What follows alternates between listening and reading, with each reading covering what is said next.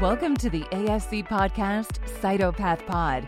Join special guests to highlight ASC activities in cytopathology education, advocacy, and research.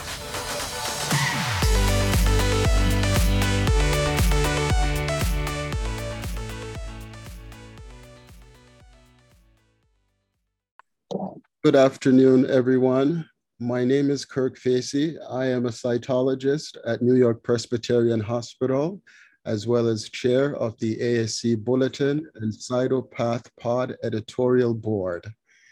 I'm so excited this afternoon uh, to join this esteemed panelist here with us today, who are responsible for the new and phenomenal Science, Medicine, and Cytology Summer Certificate Program. I'm so excited for this conversation, and we will begin, I think, with an introduction of the esteemed panelist here with us this afternoon.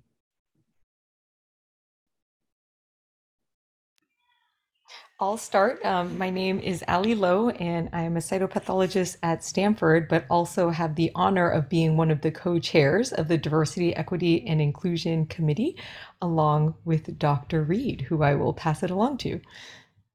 Uh, hello, everyone. I am uh, Michelle Reid. I am the Director of Cytopathology at Emory University in Atlanta. And as Ali said, I am the co-chair of the, or vice chair of the DEI committee.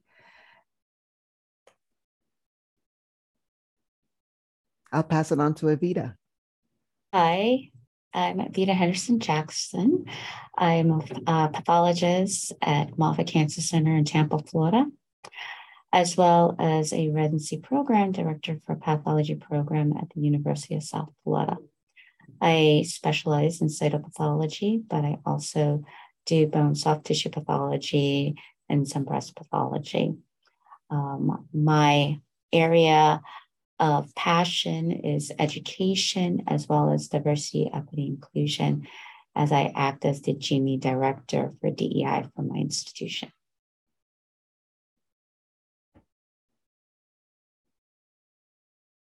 Next, I'll pass it on to um, Ms. Natalie. Thank you, Evita. I'm Natalie Banet. I am a gynecologic and cytopathologist. I work at the Cleveland Clinic in Ohio in the USA. Um, I am also the GYN Fellowship Director here, and um, I've been working with the DEI committee for a few years now for the American Society of Cytopathology. I think, who do we still have? Um, Nora, you still want to introduce yourself? Go next. You're muted right now. Hi, yes. Uh, my name is Nora Morgenstern. I'm a APCP trained uh, pathologist. I also have fellowships in cytopathology and blood bank. Right now, I am the regional director of Elmhurst and Queens Hospitals, which are city hospitals in New York. Um, I enjoy cytopathology immensely and uh, use it every day in my practice. Uh, and I'm very happy to be here uh, sharing this podcast. I'll pass it on Cecilia Jimenez. Hi, hello, this is Cecilia Jimenez. I'm a pathologist and cytopathologist at uh, New York Northwell Health. I'm also a cytopathology fellowship director here. That's it. Thank, Thank you. everyone from the committee for introducing yourself. We have much, many more members on the DEI committee, and um, I would encourage you all, as ASC society members, to consider um, participating in the society by contributing some of your service to committee service. And if you would like to consider the DEI committee as one of your possibilities, please do reach out to our leadership. So, thank you so much. Thank you so much, Dr. Lowe. That is a wonderful introduction, and I actually would love to start off on that the introduction of the DEI committee. Can you talk about what prompted the creation or investment in this work? What was the impetus? What is the vision and mission of this creation? Thanks so much for that great question, Kirk.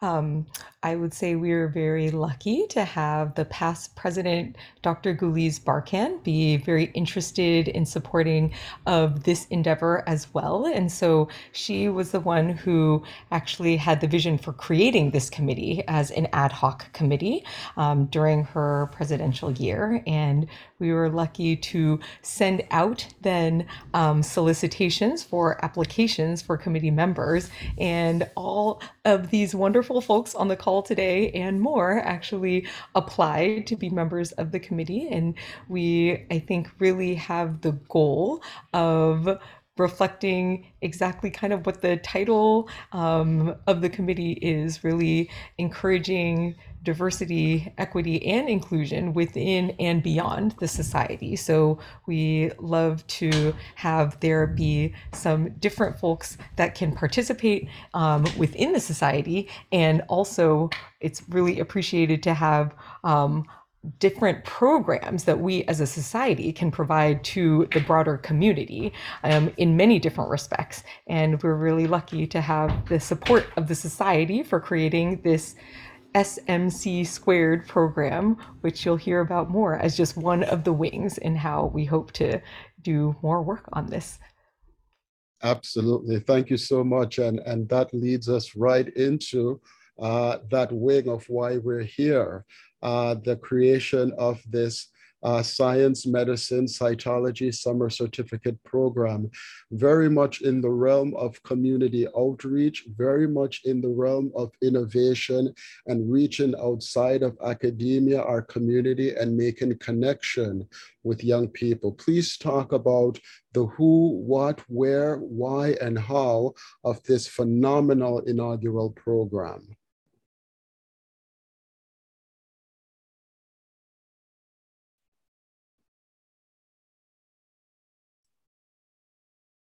Um, so I'd say that essentially the committee, one of our main goals was outreach. And we wanted to reach not only um, cytopathologists who are already established, but also budding um, pathologists, budding um, doctors. And we figured that the best way for us to do this would be for us to essentially start reaching out to folks even before they had even considered medicine and to encourage them to consider medicine as a, as a future profession. And that's kind of where the idea was born. The SMC Square program is just one of many outreach, well, several outreach programs that we've um, initiated, but this one is targeting high school students and also college students. Uh, we're happy to say that the program started last year and um, for our inaugural year, we had about 90 um, participants, but uh, we found out so far this year we've had uh, almost 200 uh, participants already. And so we would consider this a resounding success. Um, they're mainly high school students, but um, there were a few uh, college uh, participants this year as well. Amazing. Thank you so much. Please talk about the mechanics of this program what are the students anticipating? What are they looking forward to? What can they expect to learn and walk away from as they move back uh, into uh, their, their lives as students and lifelong learners?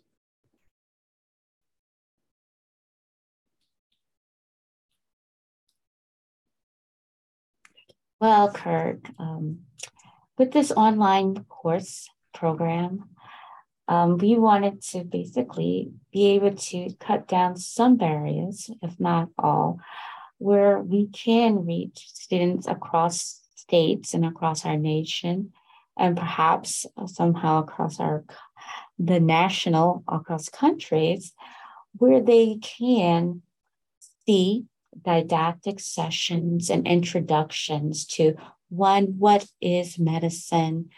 How do you become a physician, and then speak about what is pathology and what is cytopathology, and learn what does a cytopathologist do? What is a fine needle aspiration? What are smears? What does rapid on-site evaluation means? And students have the opportunity to look at our pre-recorded didactics on several topics. And then they get to have the Q&A session with uh, a percent of the faculty that provided these didactics during the summer set during the summer during the session that's live q&a through zoom where they can can ask more detailed questions get some more information and insights of being a physician and being a pathologist and cytopathology and what avenues and stuff that we can have uh, that they can reach for um, and help them with resources and um, kind of direct them to things uh, in case they are considering a career in medicine. And I think this is really important so we can reach um, audiences, everyone, but also to reach our underrepresented uh, minority um, population so they can kind of see that this exists. There are physicians that look just like them that do pathology, and that there are help and resources to aid them in their career. Amazing. Thank you so much. Yes, thank you so much, Dr. Henderson Jackson.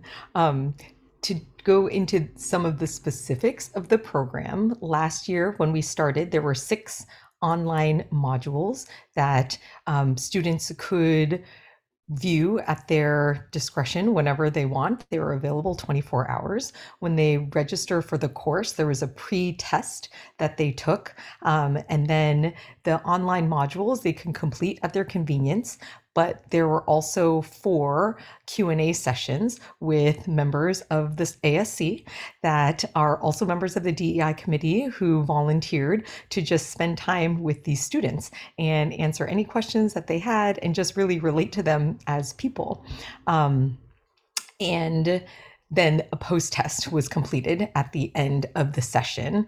And at the end, when the post test is completed, if all the modules were done, um, the people can elect to participate in the q&a sessions but they're not required.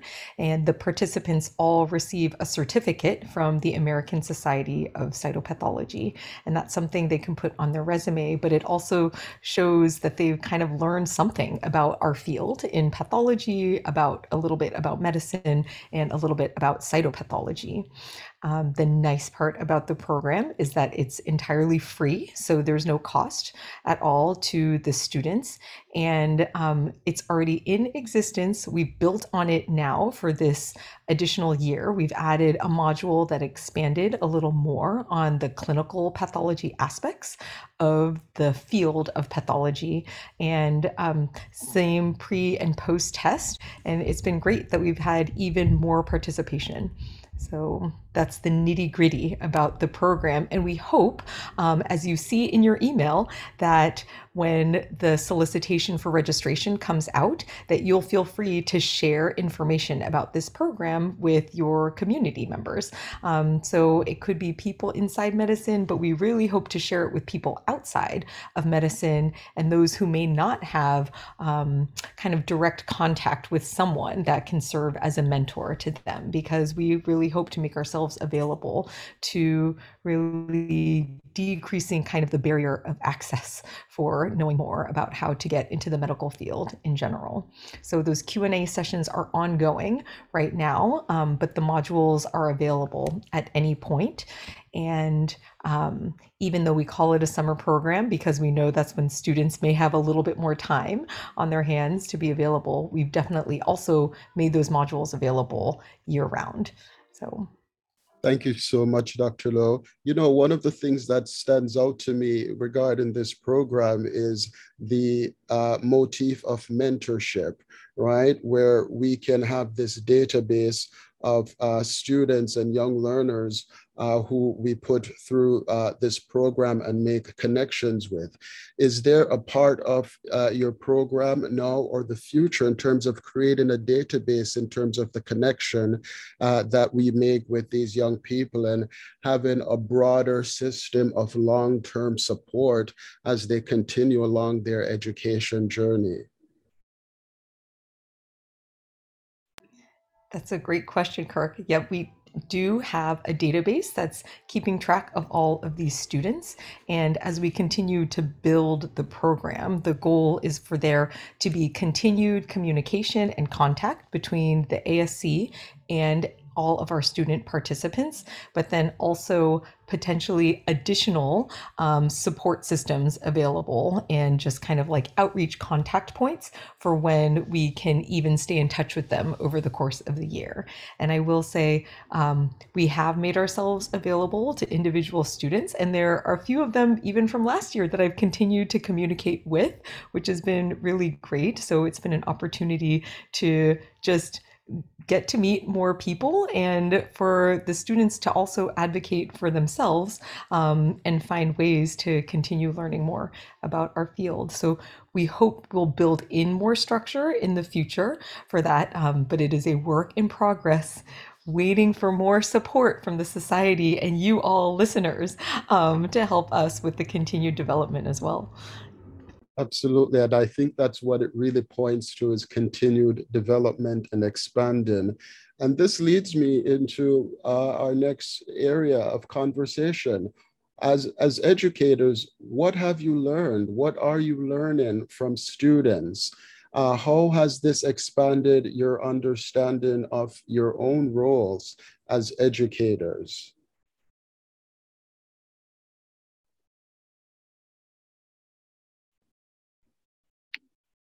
I can talk, I guess. I haven't spoken yet. This is Natalie. Um, I would say just in general, um, in the last few years with the pandemic and then with the sort of increased spotlight on diversity, equity, and inclusion, um, as a, a person who is not a minority, I see myself as a resource. Um, and so I try to be very intentional with where I use my energies and to make sure that I am trying to reach people who might not otherwise have opportunities to gain access to medicine as a career, like Evita said. Um, I think our goal was to lower the barriers for entry for folks who might not have family members or close friends or you know loved ones who are in medicine um, to make ourselves sort of um, a friendly face, someone that they feel comfortable approaching. So this summer program that was designed um, with the help of the whole committee was really about making it free and easy and um, giving these young people a chance to sort of just plant a seed in their mind that medicine or a career in medicine is possible for them. So as an educator, I think it's important to approach every interaction that you have with a trainee or with a student with an open mind and um, to always be trying to make sure everyone feels included because I think as someone who's in academic medicine, I know not everyone here is but uh, often I, I think that high achievers in academic medicine um, come into their career in medicine knowing that they can succeed. And if you talk to people who are in underrepresented groups, often they feel excluded from that space, like there's not a place for them. So um, I'm always trying to show them that there are, you know, many ways of being successful and um, outlining ways that they can do that. So that's my two cents. Absolutely. And please, uh, to the uh, rest of the panelists, please continue to expand upon this. What have you learned from your students and how has this expanded your understanding of your own role as an educator? So, for me, as a foreign medical graduate, I'm originally from Jamaica. So, from my perspective, it's been interesting. I've certainly learned a lot just from the, the, the program itself because I learned more about how um, an American or someone in the American system can apply to, you know, medical school and so on from high school. I didn't know how this was, and it's completely different in the Caribbean than it is in the US. So I certainly learned a lot about that. And my hope is that, especially for immigrants or the, the children of immigrants, that in seeing the diversity of our committee and the, participants in the um, the program that they will be encouraged and they will certainly feel um, included and feel as if you know this is a career that will work for them. I think dei in general just kind of got sparked for me especially in the last few years after the whole george floyd incident and so on. I just feel that it is so important that we reach out to to those who usually are just do not have an opportunity to see us in this light, see us in medicine, in all facets of medicine, not just as doctors, but as cytologists, folks working in the labs as well, they will get an opportunity. And I think it really begins with just seeing an example of yourself in that role. Just, just that, just that simple initiative, I think, um, can encourage so many more to, to do more. And so that's really been my goal to try to be more present and aware and inclusive of um, others and getting them more involved in medicine. Absolutely. Thank you so much, Dr. Reid. Yes, thank you so much, Dr. Reid. I would like to echo that I've been so appreciative of Dr. Reid's contributions with her individual perspective as well. So I think it's been great to have different members of our society come together to try and structure a program for our students for our future. And I will just put out a little chime that Dr. Reid's on the ballot for the executive board of the ASC. So, for all of you listeners out there, keep in mind that we would love to have her voice um, shared in our leadership as well. So, thank you, Allie. Thanks. Yes, thank you so much. Uh, please, uh, this is, you know, we're all learners in life and uh, as well as educators. And I think this is a phenomenal uh, subject as that is what has brought us here. Anyone else would like to expand on our developing understanding of our roles as educators? Hi, um, since I always loved um, to teach, to learn, to educate. I always wanted to incorporate my um, being a physician, practicing pathology, and with education. And I love the opportunity that I can actually reach those before they are even residents, like get them before they even hit undergrad, because I was raised in New York. I come from a family that were just workers. That's all the blue collar workers. They worked.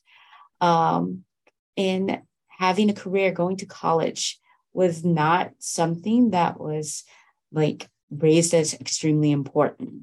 It was more, you got to survive, you got to find some type of work that you can do to survive. But thank goodness for my mom. I mean, um, she had a different aspect than some of the other members of our family and it's like really rooted that um, education will take you far and that you can do anything even though like i did not see as many examples of it but she really supported that and i want to again not leave those of my background behind. Like I get here and then you just don't go back to kind of help. Like I see it, our education system's not perfect here.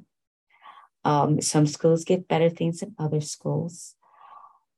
But just to complain about it is not going to help. So I'm glad I have my um, ASC Pathology Society um, and other um, things that I able to participate in where I can reach those students, the ones that again, like Dr. Reid said, like Dr. Banet said, Lowe said, that don't see us, don't even think of it as an idea of something to dream about that, that they can do, that they have the knowledge and the capability of doing because they've been told they could not and I want to, at least be a voice or a sign like that. No, you can. And these are the opportunities, resources you can use to get there. And sometimes even my information.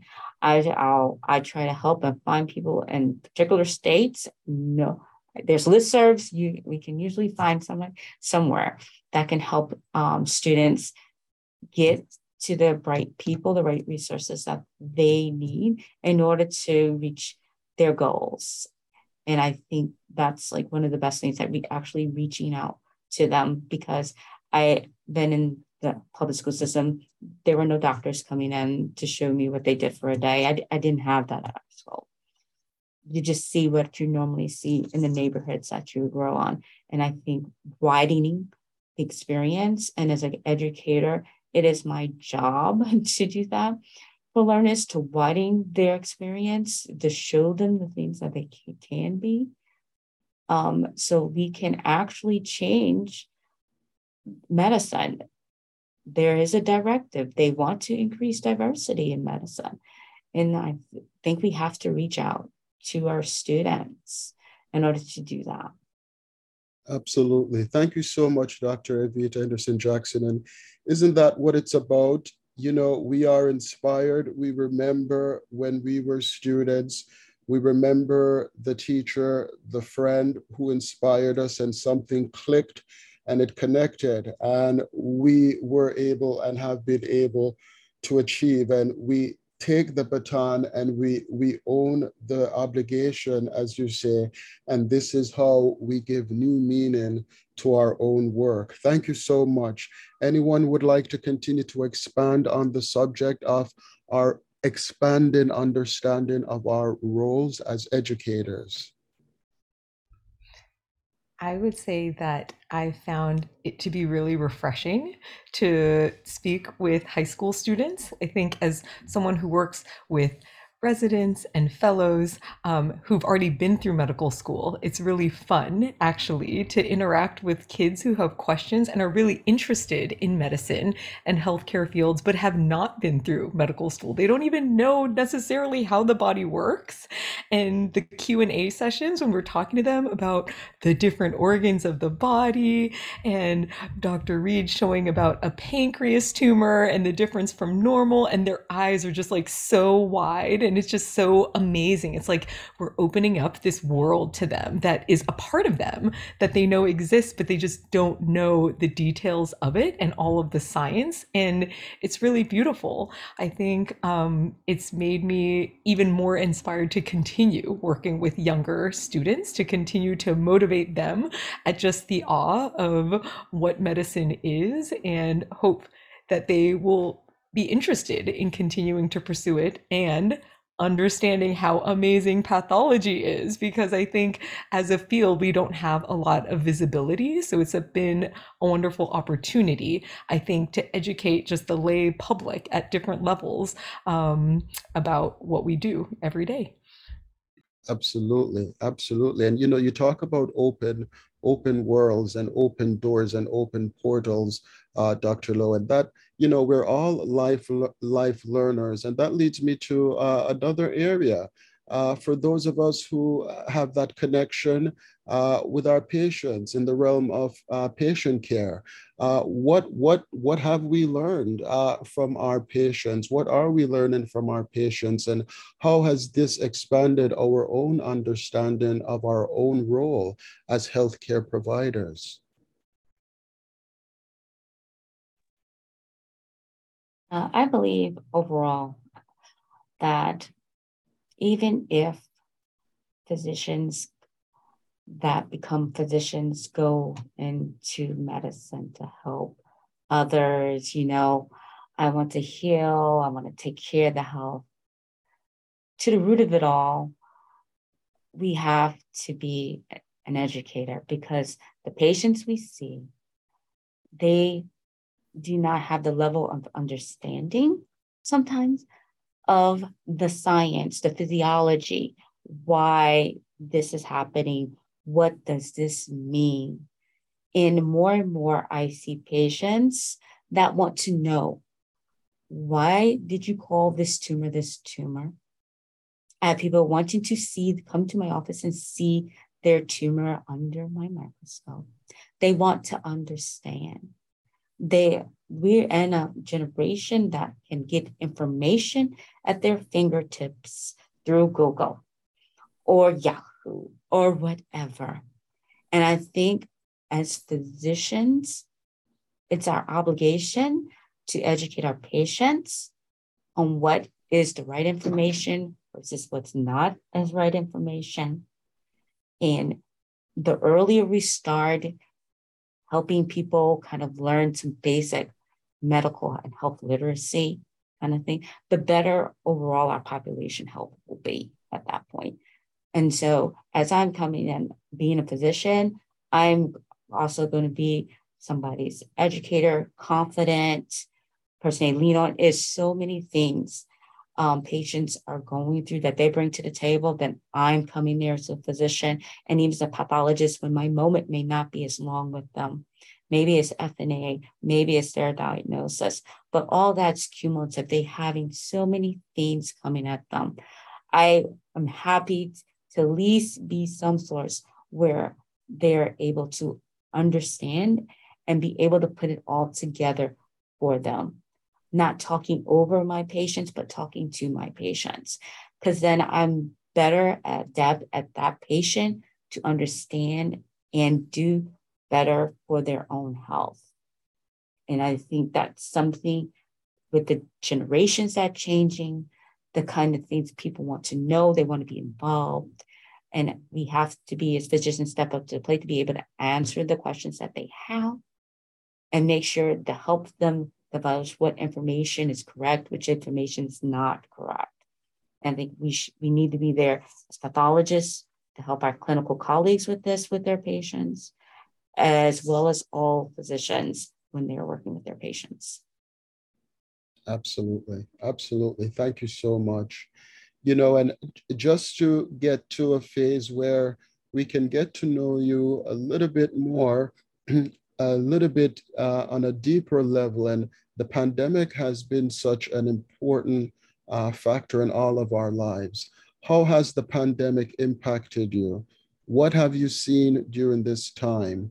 What are you learning? And what are your hopes for the future?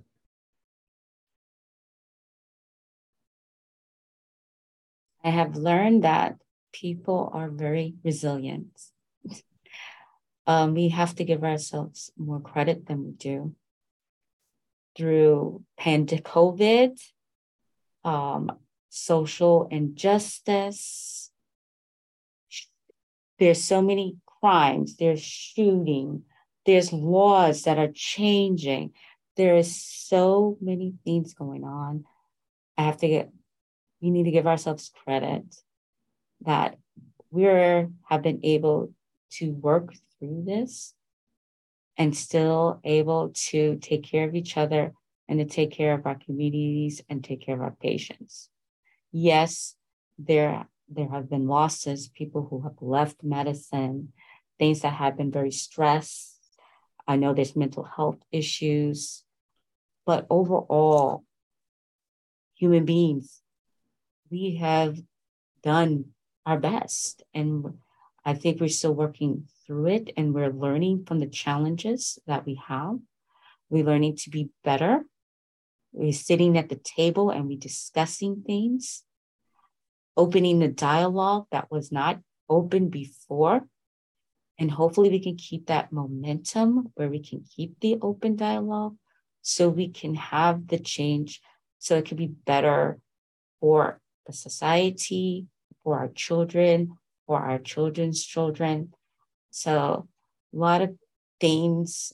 If, if you look at the news, it looks very dire. It looks very dreadful. It but I have to say, I have trainees, I have patients coming in. We're still treating, we're still doing the things um, we want to do to help our population, help our community, to help each other.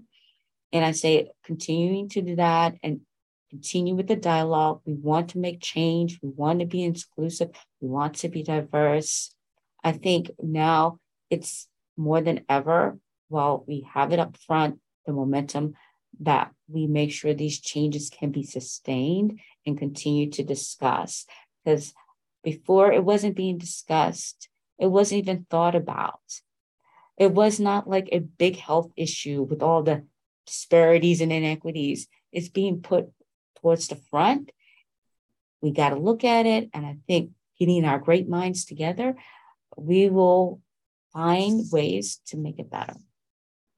Absolutely. Absolutely. For me, I found that um, one of the things that COVID forced us to do was to educate in a different way. And, um, you know, a lot has been horrible about COVID, but I think this is one of the good things that, that has come out of COVID is that we have found new and innovative ways to educate our trainees or residents and fellows and you know cytopathologists and cytotechnologists the world over. Um, I certainly embrace and endorse all of ASC's online programs, including these YouTube um, lectures that have been offered to everyone and that are free of cost. And our summer certificate program runs right along with that. It's in a similar vein. And I'm also excited to mention here in this forum that we're also about to launch another educational outreach program, um, again, more on a global scale called the Global um, Cytology Certificate, where we're going to aim at educating not just um, our folks in the ASC in the US, but internationally. We're going to really try to educate them not just with didactic lectures, but now with online, on demand, um, live um, sessions where we will review uh, cases in real time and we'll have active Q&A. And I think it's just gonna be awesome. I think uh, COVID, if nothing else, has taught us that we need to find new ways to reach out to each other, to engage with each other that are more seamless and certainly um, readily available for all, certainly low cost, if not free. Um, and that will bring us together, that will increase engagement, not just in our um, in cytopathology in general, but also in the organization. Uh, and uh, I'm looking forward to what the future has to offer where that's concerned. Absolutely.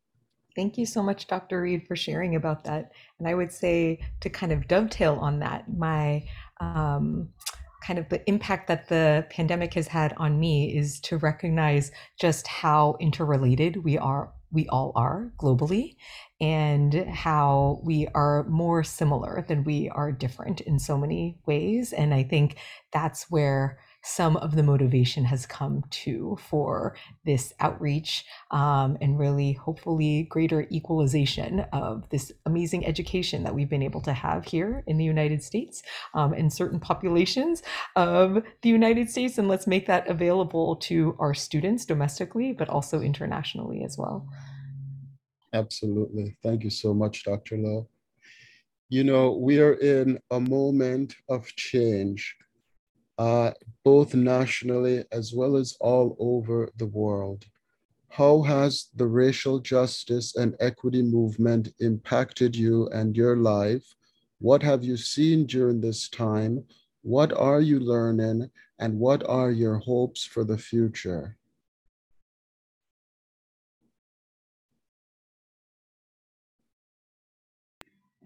I guess I might share that I've been so inspired and motivated by the various members of the committee who have been kind of um, also inspired and motivated to take action.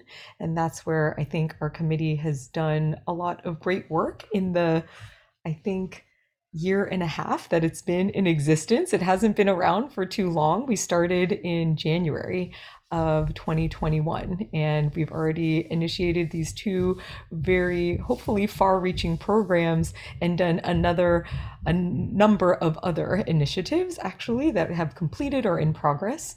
Um, so I think it really has helped me learn about how much any one of us can contribute in ways. I think um, I have participated in hands-on workshops with multiple folks on this call um, for teaching first year medical students about fine needle aspirations and having them know what we are doing. And you know we took 24 hours out of our day to fly somewhere and participate in these workshops that lasted a couple of hours. But I think it was really inspiring for the 50 and 100 students that we interacted with and got to show like what we do every day. So I think, um, I think I'm just learning about how much any one person can do and just hoping that um, in the future each one of us will feel inspired to also contribute in this positive way. Absolutely. Please continue to expand upon that for our panelists. So for me, um, essentially what happened with the, the racial justice, as you said, the, the, the awakening was it forced me to examine my role, I guess, as, as a pathologist and how I could be a more active face of this profession. And as a result of that, I was so happy to see the ASC offering this um, opportunity for D, a DEI committee. I think every organization similar to ours should have such a committee and should have active engagement. And thanks, Ali, for reminding me that we've only been around since um, January of 2021. We've done so much. I am so proud of the work that we've done as a committee and all the initiatives that we've started. As I said, you know, this this talk isn't enough to cover all of them. And um, we we mentioned just a couple other things that um, I have tried to participate on um, in on a personal level is um, my engagement with organizations, for instance, such as the NMA. Um, for instance, this summer, the NMA um, meeting will be um, in Atlanta, and I'll be giving a talk on cytopathology at that meeting with the hope of um, increasing the awareness of, of physicians uh, in medicine about not just pathology in general, but even more so about cytopathology and, and the work that we're doing. So I'm really looking forward to that. Of course, there's um, SMC squared, as we've talked about today, and our global um, cytology certificate program coming up. But these are just a few of the ways that I'm hoping on a personal level to just be more engaged, uh, to put my, uh, I guess, to put some of the thoughts into action and to to help to improve um, not just the lives of our patients but also to help to recruit more um, pathologists from other races and other backgrounds to our profession. Absolutely. Phenomenal. And then getting to know you a little bit more to the panelists. If so what has parenthood taught you? And how does it give meaning and perspective to your life's work, particularly with young people? Well, I have a nine year old daughter and a seven year old son. And they have really taught me um, patience. I, I really didn't have it when I was younger but I have gotten more patience and how to be a better educator. Accuracy, because I have one child that's very good at picking up on things very quickly and can put it together and understand it. Then I have another one that's not gets it so quickly. And I was like, why? I did it for this one. Why doesn't this one get the same thing?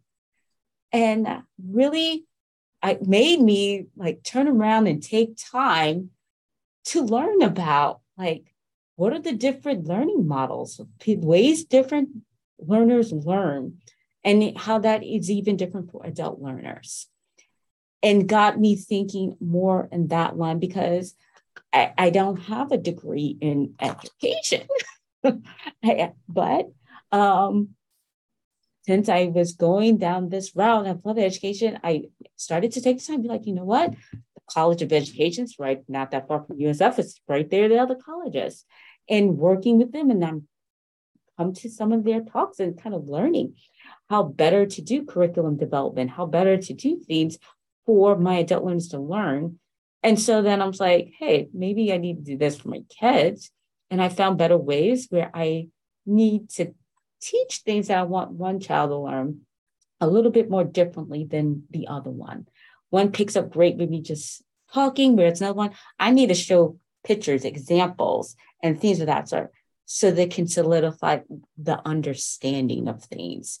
And so my children made me better teacher so I can learn to be better about learning my learner, about my learners and how better modes of things I need to go at to get to a different learner types so they can get this information kind of thing. And again, the wonderfulness of patience was a great thing.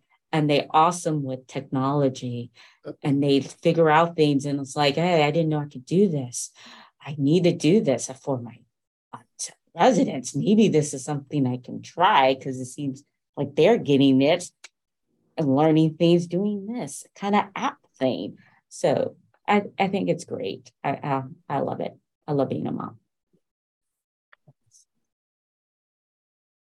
Evita uh, oh yeah, so I'm I'm also happy to talk. I have kids. Um, this is Natalie, by the way, since this is an audio uh, medium, but I am um, so you know I'm a I, a mom and then like a, I work full time. And I think one thing that the pandemic has taught me is um, like being gentle with myself and also with my children about time management and what I expect of myself um, and what I expect of my kids. So you know it's like you expect yourself to be everything for everyone but being realistic about how much you can be present for your kids and also how much you can get done at work i think is a really hard thing to come to terms with um, so just setting realistic expectations and then to piggyback on what Evita said i think being an educator makes me a better mom and being a mom makes me a better educator because i see not that i see my trainees as my children but i see similar um, needs in them that I see in my children. For example, I don't think trainees can learn when they don't feel safe. And I don't think your children can develop healthily if they don't feel safe. So making sure, you know, as a pathologist, I'm not just teaching these young people and early career people how to succeed as diagnosticians, but also how to do things like time management and communication and making sure that they um, feel safe with me enough to even learn from me. So, um, you know, I think that all folds into the idea of inclusivity, which is something that I try really hard to focus on, and um, intentionality, which is something that I think you need as a parent and as a human being and as an educator. So, yeah, I don't know if somebody else wants to talk. Thank you so much, Dr. Continue to engage in this work. You know, it makes me think about what drives you who and what encourages you and show you a way forward? How do you tap into resiliency and hope for the future?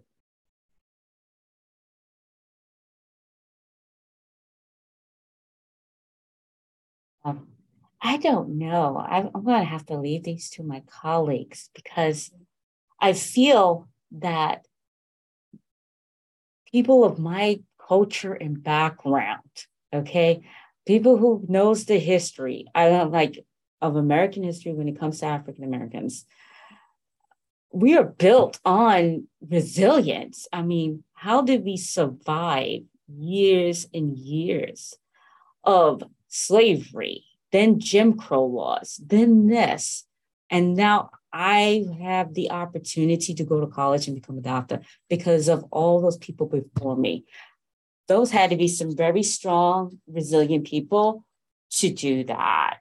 And I, I feel that it's that history that comes I come from, the family that I come from, where, hey, we may have to wait paycheck to paycheck to eat, but we're going to do it. It's going to make it. it. It just happens. We're doing it.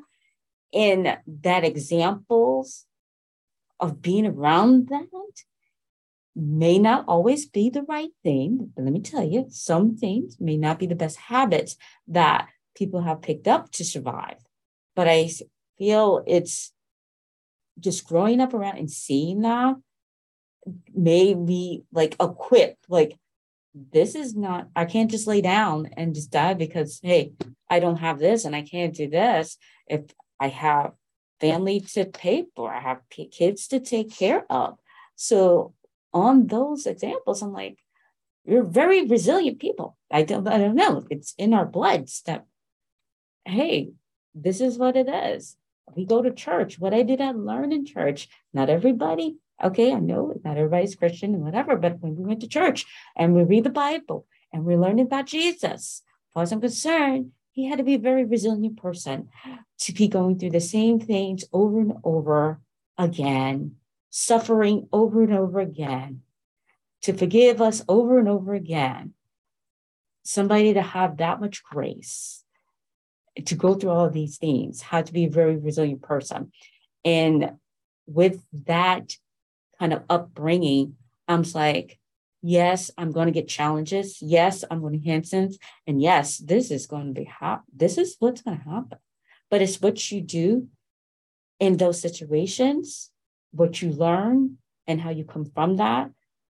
That is what the type of person that is going to be seen by my children. That is going to be the examples that they're going to be around. And what encouraged me to keep continuing to do what I do is I want to be that example that they see, that they know you can survive. It's it's not always going to be over. It's not always going to be happy flowers and everything. I want them to see all sides. But then life is so much sweeter when you know what you've gone through and you made it through and, and then you can help someone else like someone i think someone said being a blessing to someone else. It's it's so much heartwarming. It's so much i think what people i believe is what we're here for is to be a blessing for others to encourage others so we can all be better and do better. And that's kind of how I feel resilience is. I don't know if there's a perfect answer to your question. I don't know if there's some perfect psychology aspect or some type of skills that I may have had or gone. I know the term to it, but this is what I've raised and been around. And I'm like, this is history. Go back your history. How did we get here and how are we still surviving? I said, we are resilient people.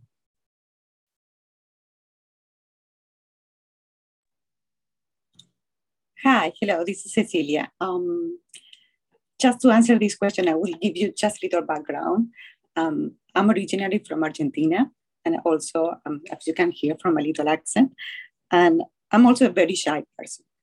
So, what encouraged me is when I came to this country, actually, I was absolutely lost in the translation, of course, and also in the roads that I have to take in order to achieve my goals um, I wasn't sure which road, which um, uh, career to, to choose.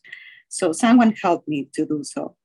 So what encouraged me now is to help those like me in this situation to make the roadmap much easier and achievable, and that we all have a voice, um, even though we have a little accent.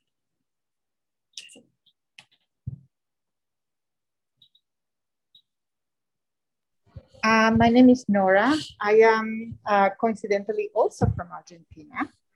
Um, regarding resilience, I just wanted to um, just tell you a little bit about uh, how I see that um, as an immigrant uh, and foreign medical graduate with a very thick accent, uh, as a non-English speaker pretty much, um, it was not always uh, that easy for me.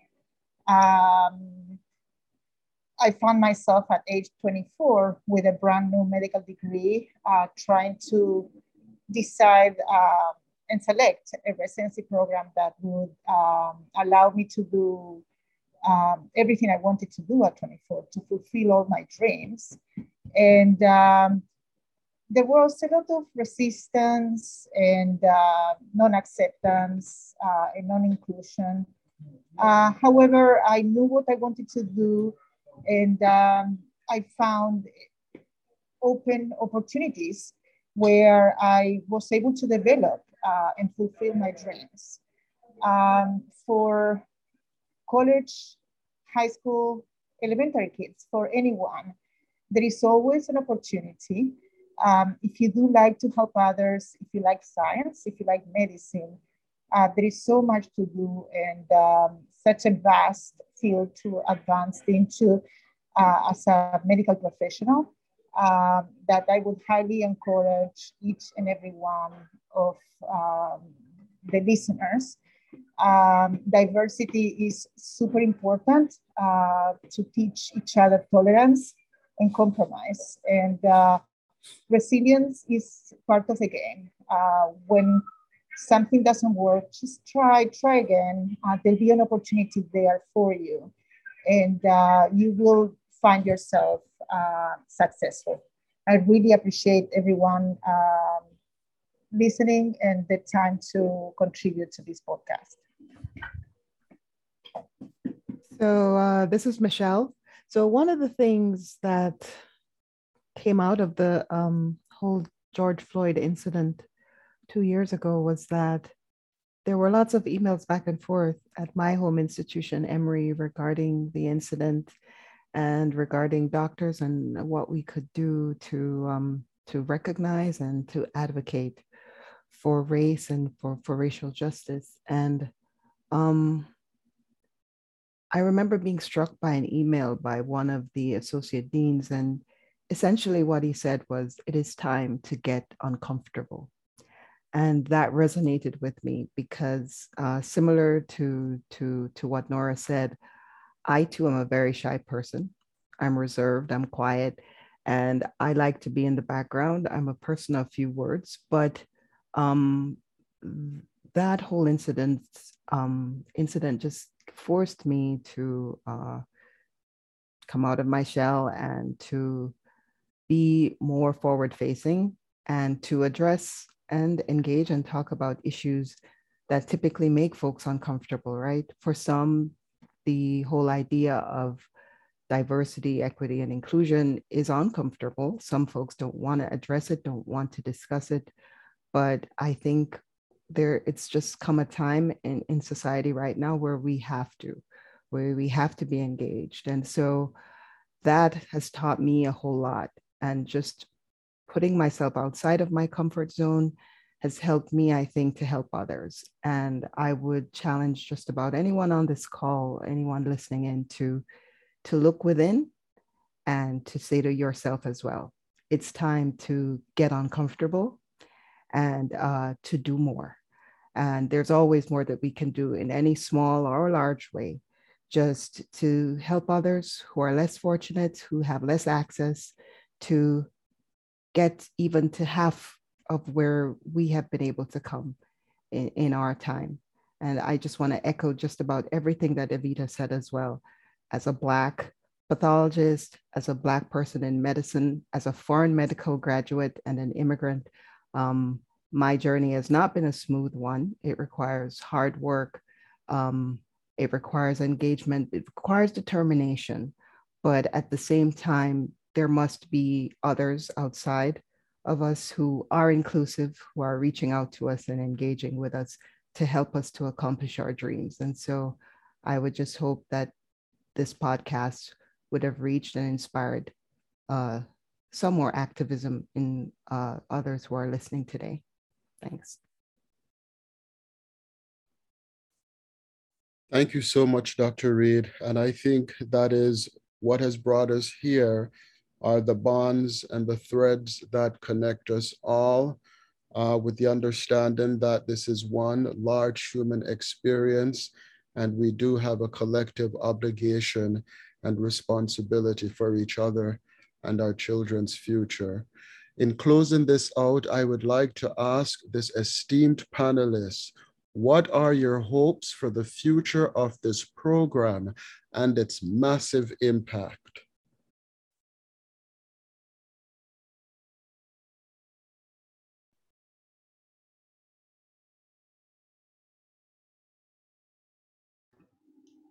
I hope that it'll be an inspiration to even a small subset of folks that we get to interact with and have the privilege to teach about what we do and about medicine um, to possibly become pathologists when it was something that might not have even crossed their mind.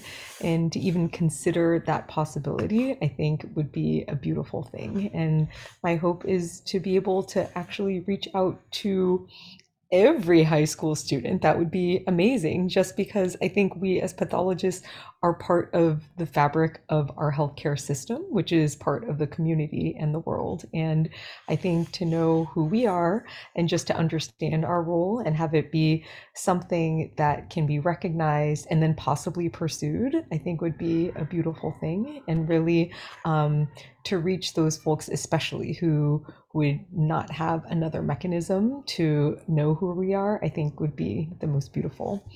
Um,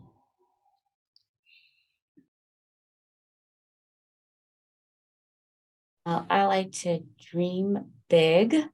So, what I would love to see, which I don't, like I said, I love to, uh, I'm dreaming big now. I would love to see nationally across all the states that again, we have most places have the Great American Teach-In. Okay. I would like that to be really truly expanded upon because again, with the pandemic, like Dr. Reid said, we can do so much with learning online. And how we can reach more students is like, hey, they all go to school. they all have to be in school at some point in time. And really just get it across the nation. Hey, you're striving to have more people in STEM. Let's get all of these great individuals across our nation who are in STEM to work on programs like this, where there are sessions online or that we have something prepared for students, and then they get to talk with us live while they're in school. They get to see this, get to them all. This is how we can do equity. Why? Because I know in school, there's usually electricity and there's internet okay. And every student can get to at least a tablet or something and we can reach them. Just not pockets that can get it or can receive it and can see oh this is a physician or this is a pathologist or this is an astrophysicist and this is science. Hey stem is a big thing. They've been pushing it across all public schools and things. Let's get with them. I would like to see us join in with the system, just give to it and have something that is provided nationally to all high school students. Where all physicians who are available can participate. We can sign up, we can talk, we can give a little 10, 15 bit things, show pictures, show images, little movies. These are things that catch them anyway. They like that and get them the questions and have this opportunity that they can ask us professionals these questions. It's like, yes, you can do this. And this is how I do it. And that would be amazing if we could do something at that level.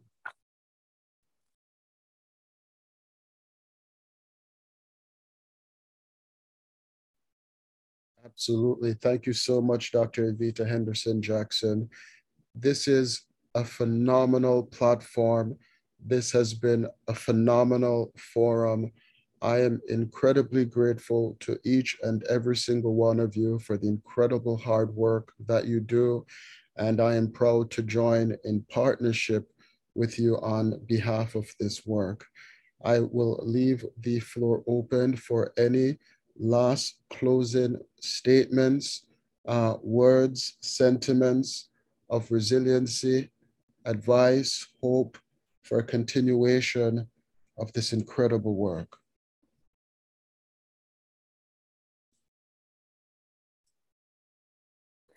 I'd like to encourage anyone who um, is interested in any of the programs we've mentioned so far, both the summer, um, sorry, both the global uh, certificate program as well as the SMC Square summer program. If you'd like to be involved, there's room for you and you can reach out to us uh, via email. I'm not sure, maybe Jamie can help us with that um, if anyone else wants to be engaged with the DEI committee, that, that this is a great opportunity. And you don't have to be a member to participate. We're looking for, for engagement from just about anyone.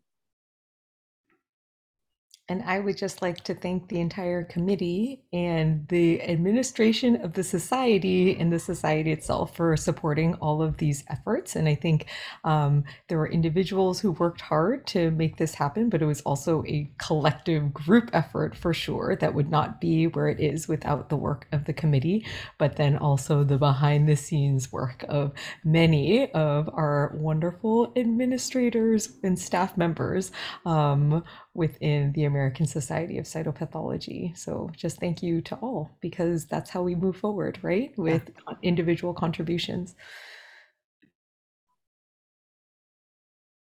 Absolutely.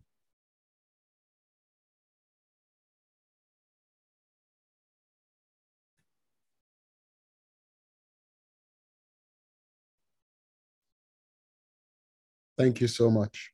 Thank you. Thank you. Thanks, everyone. All right. Thank you for listening to Cytopath Pod. You can reach ASC on Twitter at cytopathology or via email at asc at cytopathology.org.